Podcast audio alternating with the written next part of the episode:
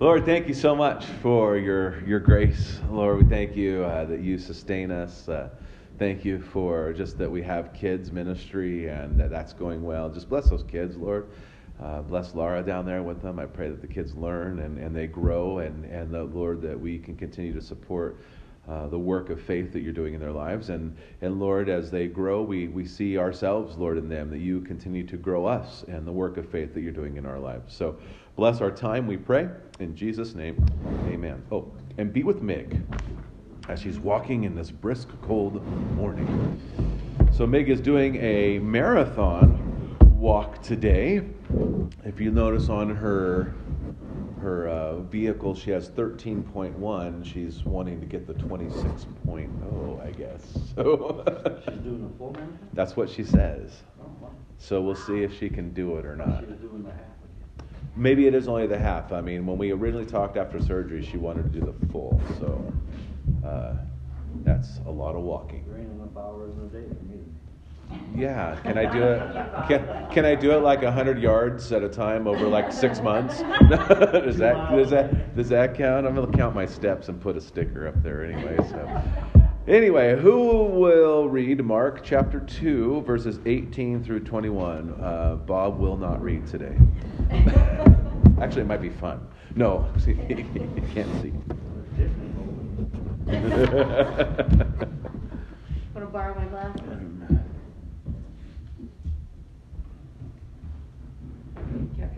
Chapter 2, 18 through 21? 22. 22, okay. Now John's disciples and the Pharisees were fasting. Some people came and asked Jesus, How is it that John's disciples and the disciples of the Pharisees are fasting, but yours are not? Jesus answered, How can the guests of the bridegroom fast while he is with them? They cannot, so long as they have him with them. But the time will come when the bridegroom will be taken from them, and on that day they will fast. No one sews a patch of unshrunk cloth on an old garment. If he does, the new piece will pull away from the old, making it tear worse. And no one pours new wine into old wineskins. If he does, the wine will burst the skins, and both the wine and the wineskins will be ruined. No, he pours new wine into new wineskins. Okay, so we have uh, a lot to unpack here. I think we can get through it today, but we'll see. Depends on um, all of you. No, it depends on me, really. So, why are people questioning the actions of Jesus' disciples? As a challenge to his authority? Okay. Never come. Can't come up with the word here, but it's Well, they're always looking for something to pin on him, Okay. Yeah. get after about. Right. So they're asking some clarifying questions because it's the time of fast. So even John's disciples are fasting and the Pharisees, so they even mentioned, you know, John's disciples are following the law. The Pharisees are following the law. Why are your disciples not following the custom or the law that is, is happening right now? That's really what they're asking is, hey, it's time for fast, and your disciples aren't fasting. Um, what's the deal? Uh, so, I mean, I think it, sometimes um, when we see the early life of Jesus uh, on earth, a lot of these questions are somewhat, I don't know if innocence is the right term, but a lot of these questions are are what's going on. I don't think that, that he has reached the point yet with a lot of these Pharisees where they're ready to kill him. I think they're like, okay, wait, what is happening here? Because you, you've claimed to be, you know, authority over sin, so you've claimed to be God, and now this is what God has revealed to us in our in our tradition is we're supposed to be fasting right now, and you're not fasting. What what is going on? We we don't understand, and we're very uncomfortable with it. This definitely leads to to these moments, right? When when they're like, okay, enough. You're, we can't handle any more um, uh, with that. So I think this is why they're questioning what you know what's going on. Uh, we need to understand. So was this a particular festival or some particular time of the season, or what, what exactly was the fasting about? What this- determines fasting? Um, this we, we're not clear on on what what it is. We just know that there is a time that they are fasting. Again, the Pharisees would fast a lot. Um, and so everyone would know how religious they were and how uh, pious they were. I would say, uh, obviously, there is some sort of annual or ritual thing happening here if John's disciples were participating in it also. Steve. I was just saying, that where we're reading this, this particular verse, eighteen to twenty-two, but it comes right out of the shoot of, it says, uh, he eats and drinks with tax collectors and sinners. When Jesus heard this, he said, those who do well, um, those who do well have no need for a physician, but those who are sick, I did not come to call the righteous, but sinners to repentance. It, it seems to me that it's a continuing theme of, um, as, uh, uh, we're following through this, that he, he's gaining more power, more accessible, his ministry is becoming more, more, uh, more pronounced, people Yeah. are seeing and recognizing it. Yeah, he's getting more attention. Yeah. You know, yeah. obviously, we know even just the previous chapter, Mark got right to the point and said he couldn't even go into cities without being recognized. Uh, and so he had to go to the desolate places. Uh, and so they're watching everything that he's doing. So here's a time where there is uh, fasting. And, and here's the thing that we don't necessarily know about Mark Mark is not the best at, at um, chronology. Um, I, a lot of people think that uh, the best way to say this, I don't believe this because I think it was inspired by the Holy Spirit and there is a flow. But a lot of people think that, that Mark did what we would call just throwing up on the page, um, which, which, is a, which is a literary term for creative writing. Uh, in my, you know that that they, we, some people call it brainstorming, but I, I used to say, hey, just just take some time and throw up on the page everything that you're you're thinking of. Just write it down, and then we can kind of look at sequence. Um, not many writers write sequentially. They they have to just put it all out there and then go okay because they have an idea of a story or they have an idea of a paper that they want to write, and putting it in order in their head is sometimes very difficult. So put it out there, see where things fit. Um, so some people believe that Mark just said, and this happened, and this happened, and this happened. Oh, yeah, this happened, and stuff like this. Um, I don't necessarily think if they're inspired by the Holy Spirit that we can be that um, cavalier about it. But uh, to the point of when did this happen? Did this happen right after? Or did it, you know, this moment where he says, I didn't call, come for the sick, or for the sinners, but, I mean, I came for the sinners, not for the sick. Does it come right after that? We don't know. So if you take the Matthew, Mark, Luke, and Mhm. do the synchrony of the three gospels, Yeah. can you sort of line them all up Absolutely. in various ways? Yeah, definitely. It, it, that you can see, okay, here's this, here's this, and then you can, you can see the timeline a lot better. Connie? Okay, in the Old Testament, they had a lot of festivals and, and, so when Jesus came, and a lot of laws. Mm-hmm. So when Jesus came, would these people necessarily know that you didn't have to do all this stuff anymore? Or- No, they would have thought, you- they would have thought that you had to, and that's why they're questioning why are your disciples not. It's interesting, they don't say, why are you not? They're saying, why are your disciples not? Um, so which makes us think And about so stuff. the question is really good, because they wouldn't have known. Correct. That this is starting to clarify, right, what Jesus came for, um, which we won't get ahead of ourselves because that's the next couple questions. But yeah, no, no, no, no. That's no, that's don't don't apologize. Um, so, what does Jesus emphasize? Since Connie gave us a great segue, in his response to the question. You mentioned being the bridegroom a couple times. Okay. It's a festivity, this wedding, is what this is. uh, Mm-hmm. It says, uh, fasting was associated with sorrow. You can't put the new on the old. Okay. Yeah, but what does that all mean? I, Sure, we'll don't get there. understand what that all means. It's, it's Jesus and his parables, I mean. so, well, here's the thing. Sort them out. Yeah, no, I hear you. So when Jesus is present, there's there's feasting. I think that's the, the, the plain thing to say. Jesus is here. You should be celebrating. You should be uh, getting a foretaste of heaven. Uh, it's one of the reasons that we we believe the presence of Jesus is real. We believe that it's it's present in communion, um, and so we look forward to that moment where we're like we're feasting. I mean, it's a wafer and it's wine, it's the true body and blood of Jesus Christ. But we are feasting um, on the heavenly things at that moment in time. And so he's trying to explain look, at, I'm here. So it's not time to fast, it's not time to deny yourself. Um, in that way, it's time to enjoy the fact that the bridegroom is here, and it's again, it's it's for us to understand that uh, a little bit, and we'll get into the other verses here in a moment that he explains it's for us to understand that when we're in the presence of Jesus, it's joy and it's excitement and it's fun and it's a party. Now, not in the way we design it or you know define it on this earth, but it is very, very enjoying uh, a time for us to be. Steve.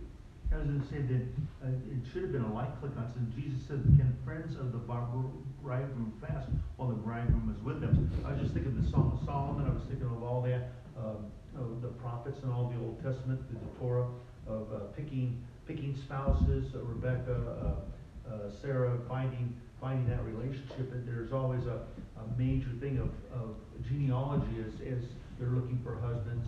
Mm-hmm. it just seems to me that they might have just said, hey, maybe we ought to look over there and see if there's a parallel.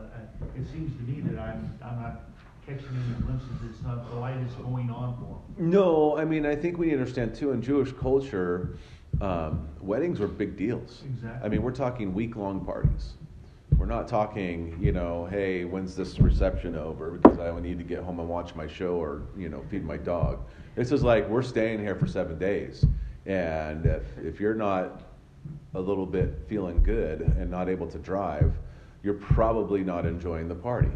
Um, and so I think that, that the idea that, that, that would have been a big light bulb for the Jewish culture to go, oh, yeah, of course. I mean, when the bridegroom's present, I mean, it is a big party. We're, we're celebrating. Um, and so I think that it, it, before we move on, we should go, what does that mean for us?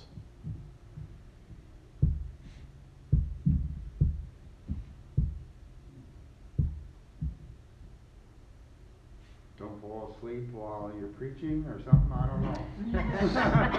I know it's hard sometimes. I know it's difficult. I'll work on that. Before bride of Christ, maybe we ought to be looking at our uh, our uh, uh, position and our, our dress and our, our our situation of, of uh, walking before the Lord. Maybe we ought to take that a little more I won't say seriously, but more uh, aggressive in paying attention to what that means. Um, you know, if okay. if we're yeah, Connie. Well, yours was so philosophical. I'm just saying, maybe we should. Maybe it means that we should enjoy the life that He's given us right now. I would wholeheartedly agree. Not that I disagree with Steve. But I think sometimes we, we just need to stop and go, wait, Jesus has given us his very spirit. Jesus is with us. Jesus is present right now uh, in, in our lives. And especially when we gather together, maybe we should just breathe and pause and go, this is a pretty cool thing. Because we can get caught up in, in Christian doctrine, um, which is good.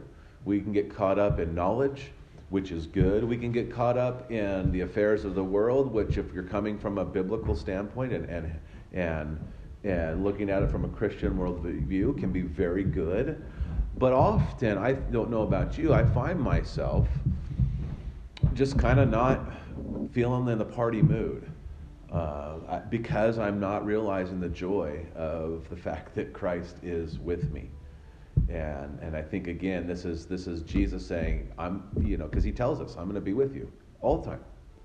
And so I think sometimes we, we can get a little um, distracted, and these verses can make go, wait a second, the bridegroom's in your presence.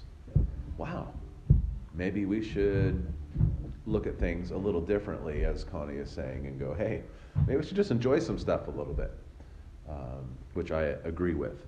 So, what do you think he is explaining in verse 21? No one sews a piece of unshrunk cloth on an old garment.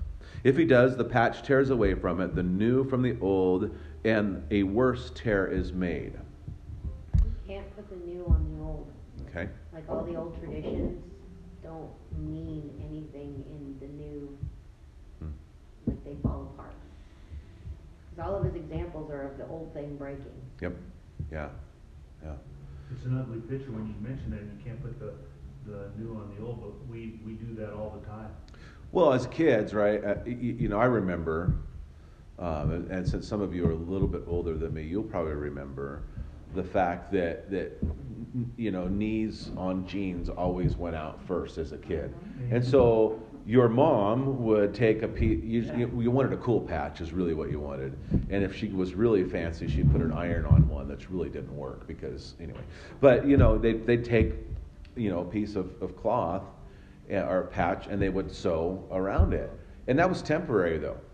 I mean, they were just trying to get you through the end of the year before your next growth spurt and before they bought new clothes for the next year. Uh, and, and so, but you knew that it wasn't sufficient.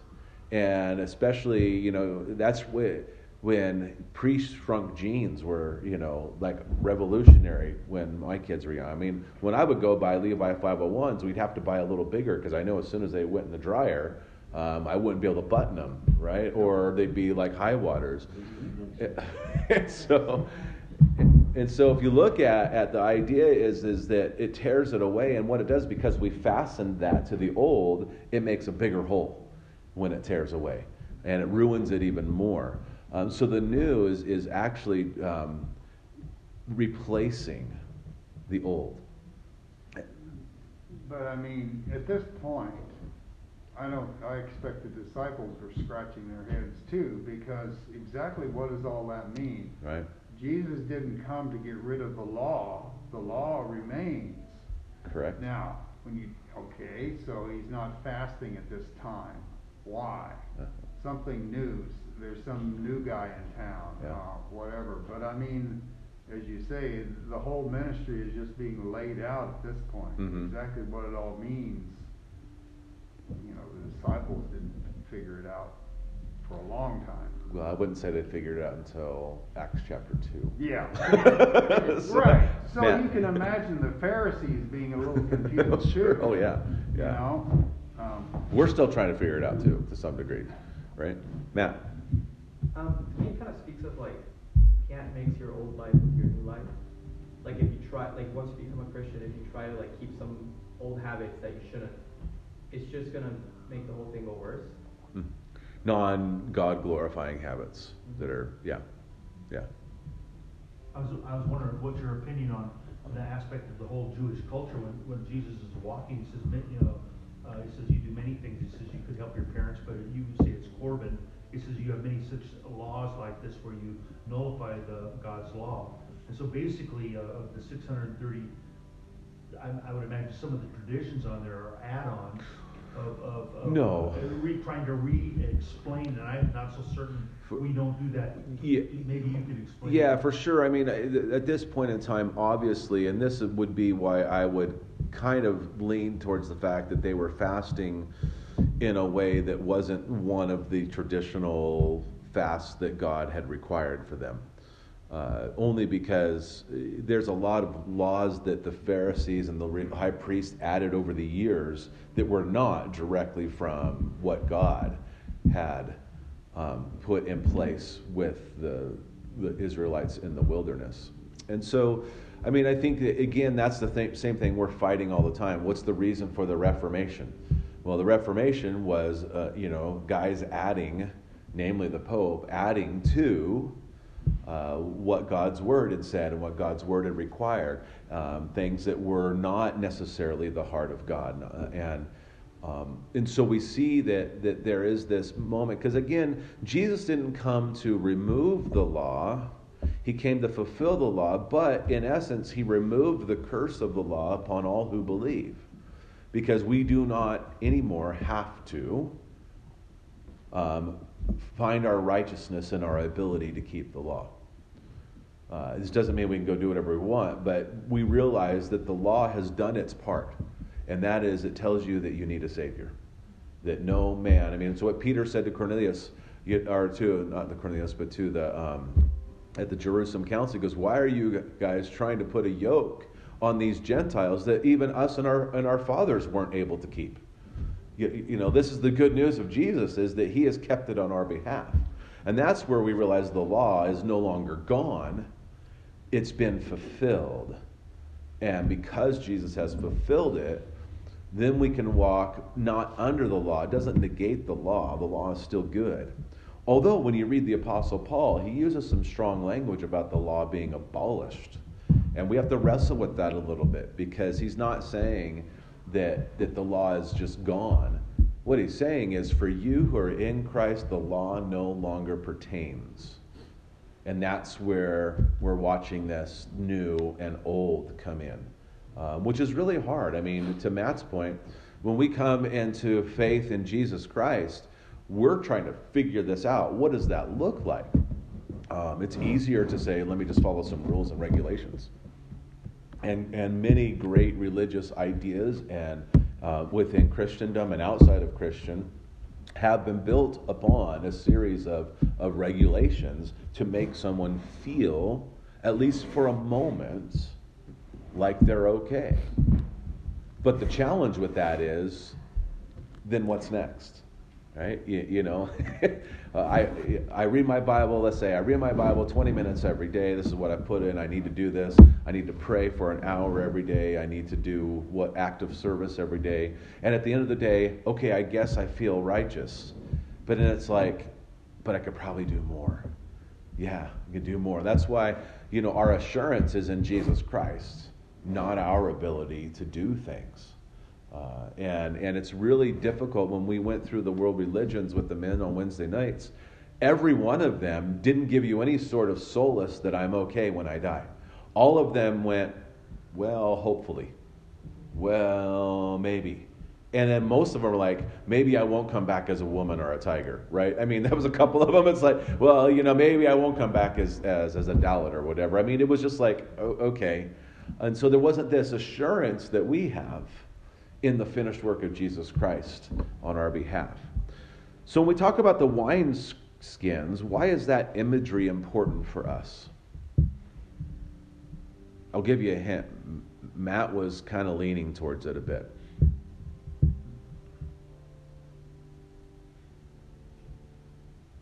Change your lifestyle. Yeah, I mean, I, I wrestle with this is just my personal issue. Um, for me to say you need to change your lifestyle is um, difficult. If I would say, hey, how are you responding to the change that God has done in your life? Right? Because that's the reality is we all know. Um, and we've all been there, and we still have there, these moments in our life where you're like, yeah, I probably shouldn't spend so much time doing this or I probably, you know, I'm wasting too much time watching this, or, or you know, I probably, whatever, fill in the blanks. Um, and it's not a, a, an act of condemnation as much as it is uh, just growth and maturity in Christ, because the heart of all of us who are believers is that God would have his way in our lives and that he would be glorified in and through us. I mean, really, that when we strip it all away, that's the heart of all of us. The ability to do that is very difficult for all of us. We don't know what that looks like. To Harold's point, we're a little confused, scratching our head most of the time. How do I do that? Um, and then when you come, you know, you hear someone like me say, well, you just got to let the Spirit work in your life and just yield to what He's doing. You're like, okay, that seems vague, right? Um, just tell me what to do.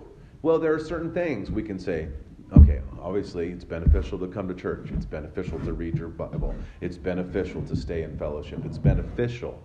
Um, uh, it's not necessarily um, required um, as far as what we would say. I could say to point to a lot of scriptures that God says it is required, but that but He doesn't give. You know, we're not we're not about condemnation. We're about response and growth. Steve.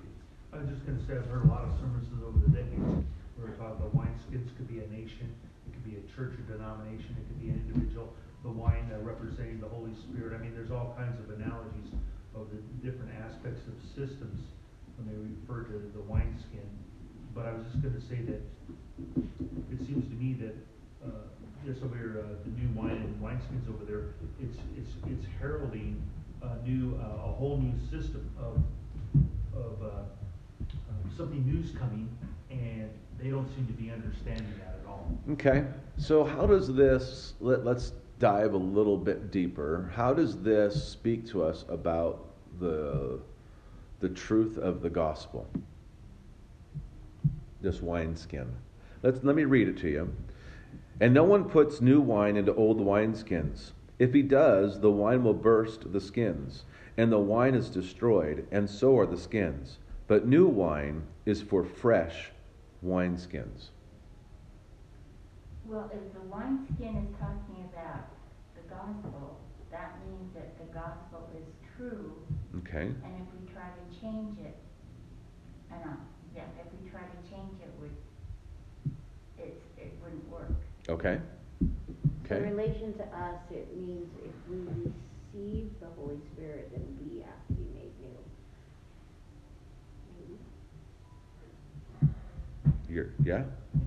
Well, I mean, I think that, right, why is, why is, is the gospel going to be poured into something that's, um, that won't be able to receive it?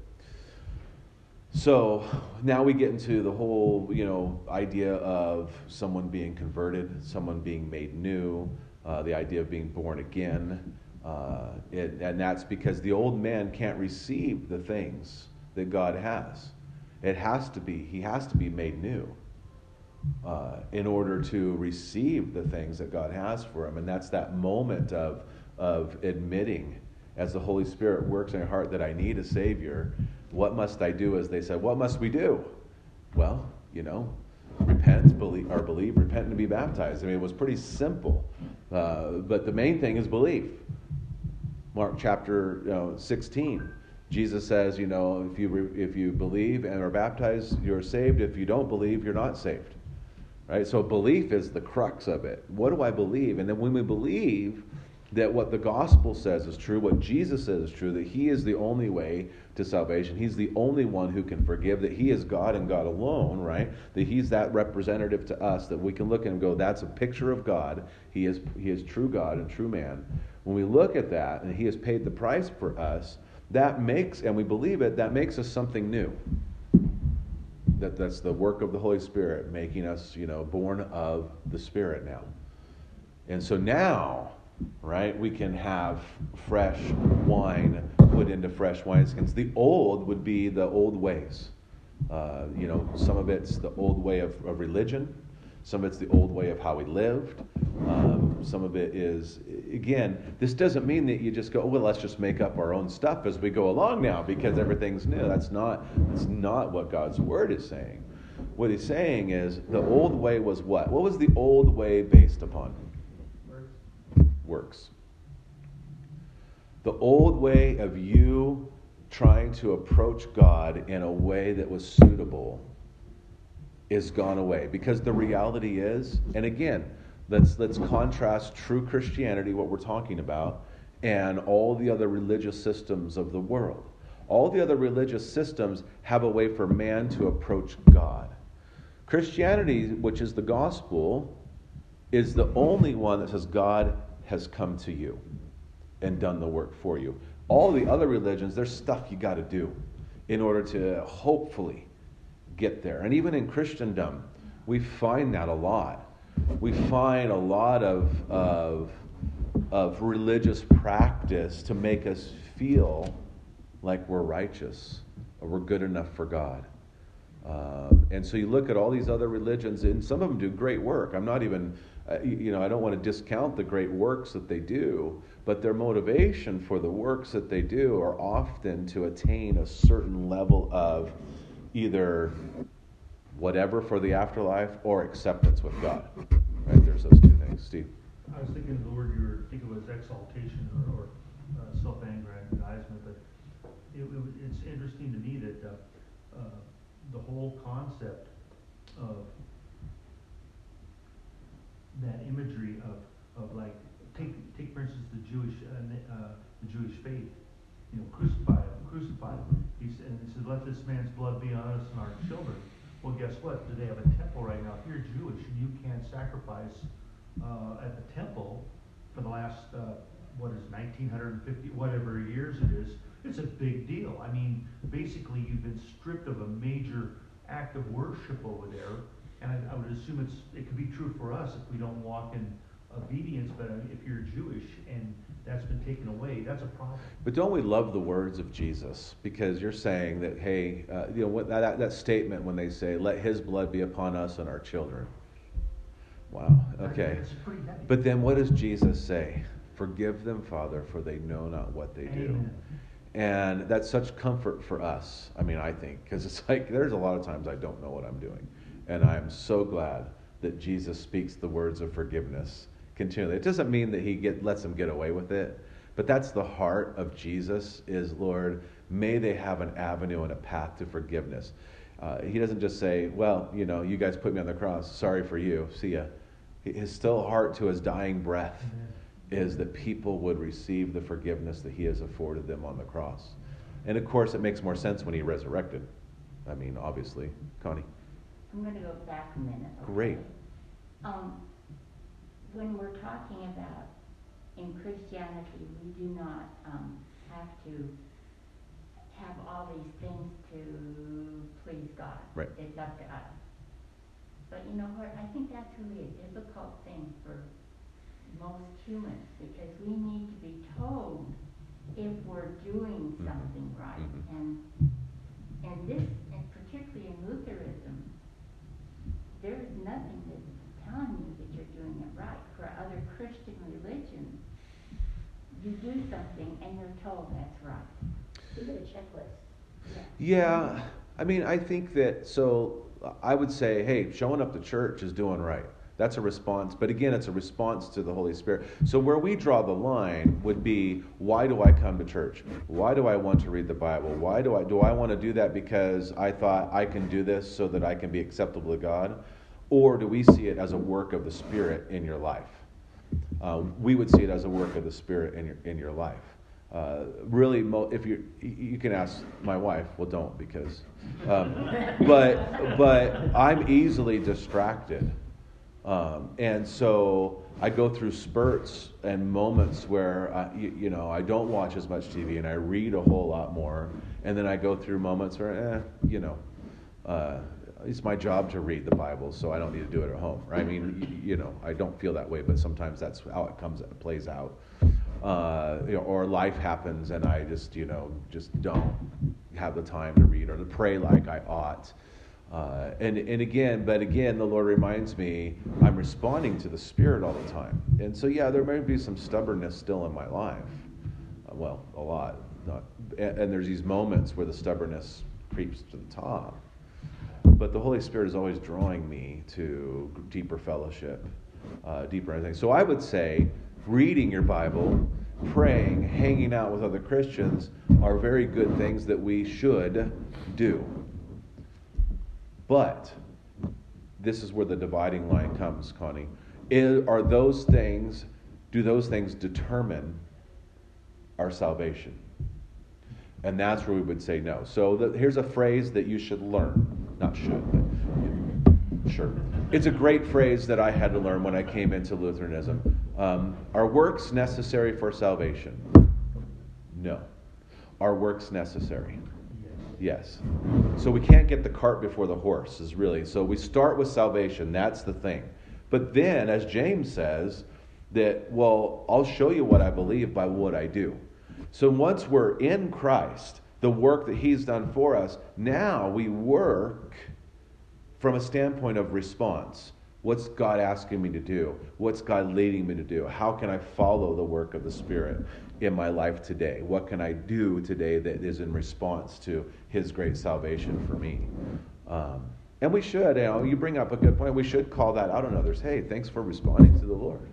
I mean, you know, you really bless me. Thank you. Um, which you do every time you message me, by the way, Connie. So thank you. So, Matt. Yeah, um, I don't know if it's a bit of a reach, but I just can't get it out of my head. The something else about the imagery of the wine into the wineskin and how it destroys them reminds me of like when Paul talks about how people were abusing the, the Eucharist and the communion, and it was it was making them sick and, and, and killing them. So it's kind of it, I think it might be related as, as you know how you can't be in presence of presence of God if you if you're unworthy or abusing it, and and I like Christ makes you worthy of God, but if you're not, Right. You So I, I think to your point, um, there is a couple of analogies we can draw from the wine. The wine would definitely be, um, first and foremost, I think, the work of the Holy Spirit into a new person's life. But because wine, we know, is very symbolic and means a lot in God's Word.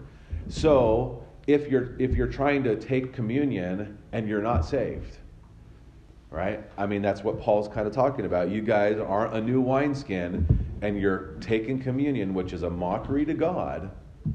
Um, th- things could go bad for you. And, and, and I don't want to look at Paul saying, shame on you. I think Paul was saying, guys, you need to understand. You understand there's a reason why things are happening in your life. It's because you have not submitted to the, the free uh, gift of Jesus Christ yet, and you have not been made new. And once you're made new, then when you partake of the wine, the true blood of Jesus Christ, and, and it fills you as a new person in Christ, and it does its work of efficacy of healing, and it builds you up in you. Now, of course, we're talking spiritual healing first and foremost. That's what God cares about. He cares about you being forgiven, right? So, um, but I do think you can. Um, I do. I appreciate you saying it may be a reach. I don't think it's a reach um, unless we would say, well, unless of course you're sick because you're not taking the communion correctly. Well, no, that now that's a reach, right? Um, because we can put that trip on people who are truly new wine. And they, you know, if we were to tell Gene, well, the reason you have cancer is because you're not taking communion correctly. Well, that would be a horrible thing to say, right? Because that's not true. Uh, so, but again, if people are mocking, which they were in the Corinthian church, they were just like, yeah, whatever, you, you know, about about it. Let's get drunk off this because this is the good wine, right? I mean, that's really what they were doing, and God's like, you know, that's not okay. That's not okay. So, awesome, we did it. Let's close in prayer. Lord, again, thank you. Thank you for the truths in your word. Thank you for, uh, first and foremost, that you have made us new wineskins so that we can receive the freshness of the new wine in us. Lord, we ask that you would just continue to, to work in us, continue to grow us as we are those new wineskins where we can stretch, Lord. Um, and so we thank you for that.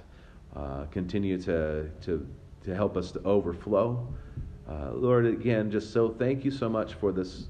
Um, even though they're complex concepts, all they're very simple imagery for us to understand. A patch on an old pair of, of cloth, Lord, a, a, a new wine into an old wineskin, Lord. It makes sense to us. We can understand.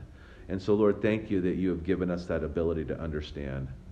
Lord, bless us. Be with those who can't be here. Lord, I just want to lift up Gene and who's not feeling well today. Lord, I just pray that you would just uh, give her strength and the rest that she needs in Jesus' name. Amen.